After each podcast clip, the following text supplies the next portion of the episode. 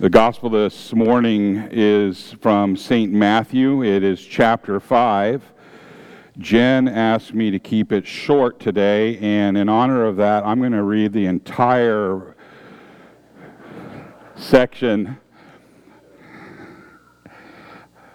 Actually, it's the Beatitudes, but uh, specifically, yes, uh, verse 8. It's called the Sermon of the Mount. You've probably heard this before. It writes, as Matthew records, Seeing the crowds, he went up on the mountain. And when he sat down, his disciples came to him. Jesus spoke these Beatitudes.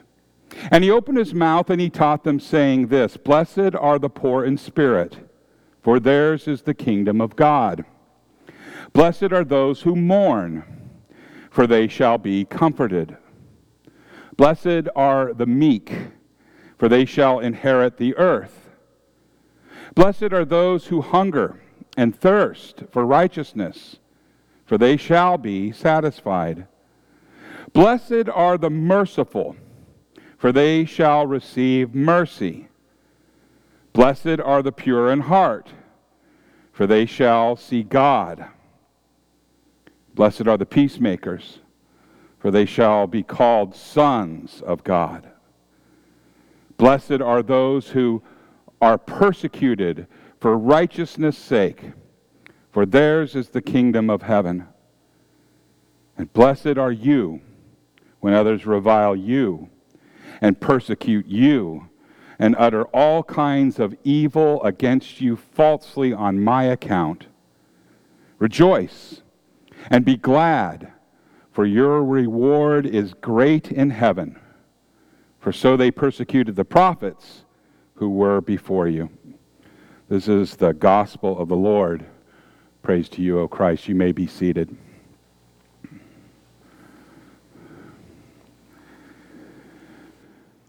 Please pray with me. May the words of my mouth and the meditation of all of our hearts be acceptable in thy sight, O Lord, our rock and our Redeemer.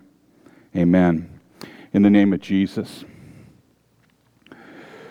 It's often that I am asked about a particular scripture, and in this case, I was asked uh, about Matthew 5 8, and it was, Blessed are the pure in heart, for they shall see God. That is all I was supposed to read.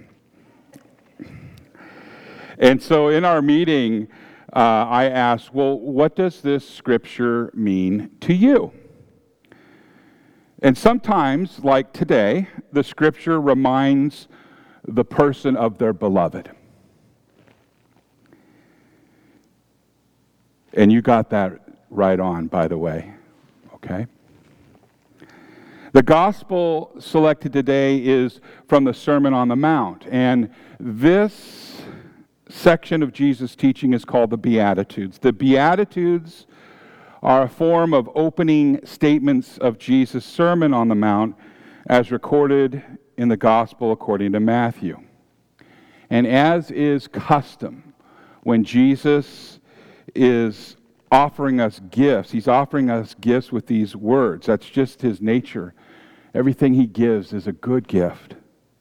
And there are nine statements of blessing However, the difficulty in this scripture and in, in much of scripture comes as we try to figure out just who receives these blessings. Is in this world, we are subject to laws, are we not? I mean, you drove over here, we're subject to laws governing our behavior and what we can and cannot do. For example, this is not in Scripture, but Blessed is he who does not violate the speed limit, for he will not get a speeding ticket. Blessed is he who pays his taxes on time and in full, for he shall not be audited. Maybe. Maybe not. The point is, it's very easy to turn these blessings and any other teaching of Jesus into laws. And if you remember some of the Beatitudes, I have to admit that I have to work at being poor in spirit so that I can have the blessing of Jesus. I have to work at mourning. I have to work at being meek. I have to work at hungering and thirsting for righteousness. You get the idea. Those weren't laws. Those weren't things to strive for. Those weren't things that I had to work on. And it's very easy for our sinful hearts to convert these blessings of Jesus into a bunch of laws, a to do list. Things we have to do in order to earn favor with God. And the Bible is clear about how well we keep the law. Among other things, it says in Isaiah 64 6 that we all have become like one who is unclean, and all of our righteous deeds are like a polluted garment. We all fade like a leaf, and our iniquities, like the wind, take us away. Did, did you hear that? The, the, the filthy garment, polluted garment, it's worse than a old style cloth diaper that's full. That's how our works look to God. The deeds that we might think are righteous are like a polluted garment in God's eyes. That means that when we have one of those rare golden days, I'm speaking of myself right here. Maybe you can relate. But I might have a rare golden day where everything just turns out nice. I was so kind and so holy and so pastoral and boy, you know, darn near break my elbow, patting myself on the back. That's like a filthy rag in God's eyes. In God's eyes, we've produced a pile of sinful pollution. And if that's so on our best days, when arguably everybody would say, yeah, that, you know, nice. If that's how it is on our best days, imagine what it's like for God and watching us when we call to Him and say, I really messed up. God's word is very clear that we are absolutely pathetic at doing things in order to earn blessings from God. It's just simply not possible. If we had to do things in order to receive these blessings, and these blessings would be forever out of our reach. These blessings wouldn't be for us. We would be cursed instead. And DeForrest knew this. God does not deal, us, deal with us in this way. God is the one who does everything for salvation. God is the one who works in us, through us, to bring us these blessings. And DeForrest knew this.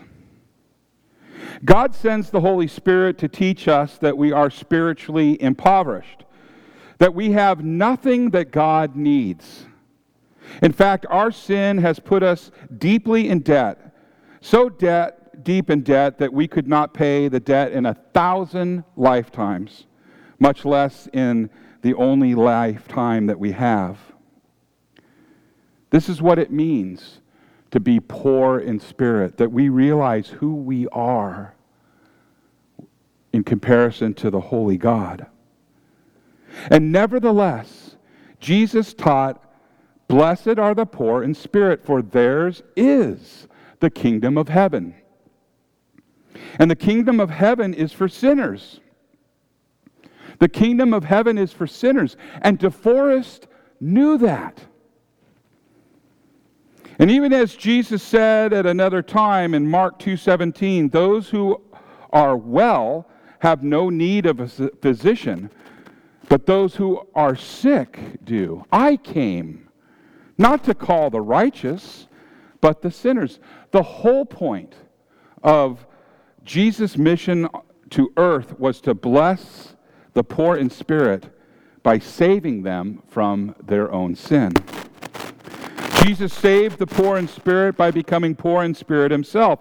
He took the entire debt of sin, all sin, onto himself, and he carried it all away. And in that poverty of sin, Jesus went to the cross where he paid off the sin of debt that we owed. He paid for it.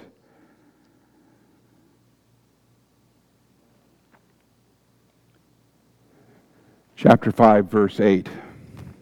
Blessed are the pure in heart, for they shall see God. DeForrest knows this now, right now. To be pure in heart is to be one who does not worship false gods. Your dad didn't do that. A pure heart is a single heart a heart that seeks after God, a heart that has been transformed by the Holy Spirit from a hardened, self sufficient, opposed to God heart. DeForrest had such a heart. Now, in the last of the Beatitudes, we read that blessed are those who are persecuted for righteousness' sake, for theirs is the kingdom of heaven.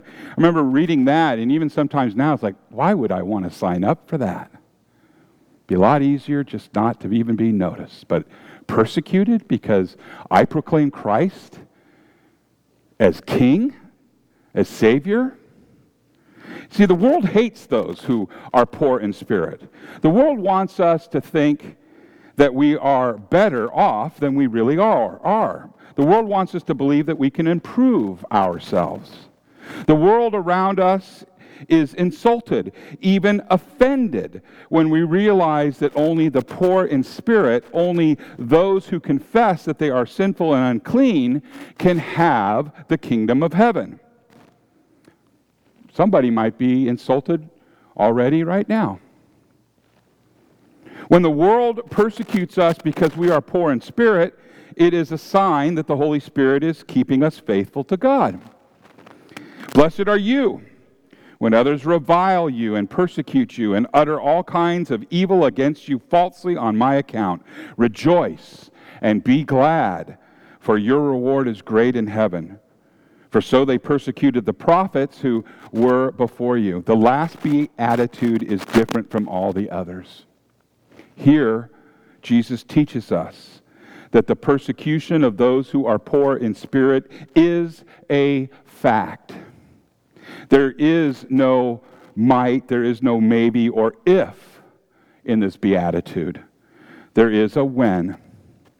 And persecution is an absolute certainty for the poor in spirit. The church is the church only as she reflects the suffering of Jesus. Now, the great blessing of this persecution is that it is a sign that we already possess a place in heaven. And Jesus did not say, Your reward will be great in heaven. Instead, Jesus said, Your reward is great in heaven. And the first and the last beatitude are both in the present tense. They say, Blessed are the poor in spirit, for theirs is the kingdom of heaven. Do you know your dad would meet people on the street, getting into his car or at Home Depot and invite them to come to church. And they came. Your dad, nobody persecuted him in those parking lots or anything like that, but your dad was a bold witness for Christ. The world would have us believe that heaven is way out there somewhere, that it is beyond the blue of our sky, and that the message of the Beatitudes, in fact, the message of the entire Bible, is that God is with us now. Heaven is ours now. Favorite part of all of my sermons is when I say in conclusion. In conclusion. As a pastor, I've been asked this why does God send people to hell? Maybe you've wondered this. Well, here's, here's the truth God does not send people to hell, God is a gentleman. DeForrest was a gentleman. He didn't force his religion on his family either, right? He didn't force it. God is a gentleman, and he won't violate anyone's will and make them go to heaven. God does not want anyone to go to hell. However, people will go to hell because they didn't want God. It's kind of like this. We are all on a sinking ship. We all will die one day. And the Bible is clear that nobody comes to the Father except by me. That is what Jesus said. The truth is, we are all doomed.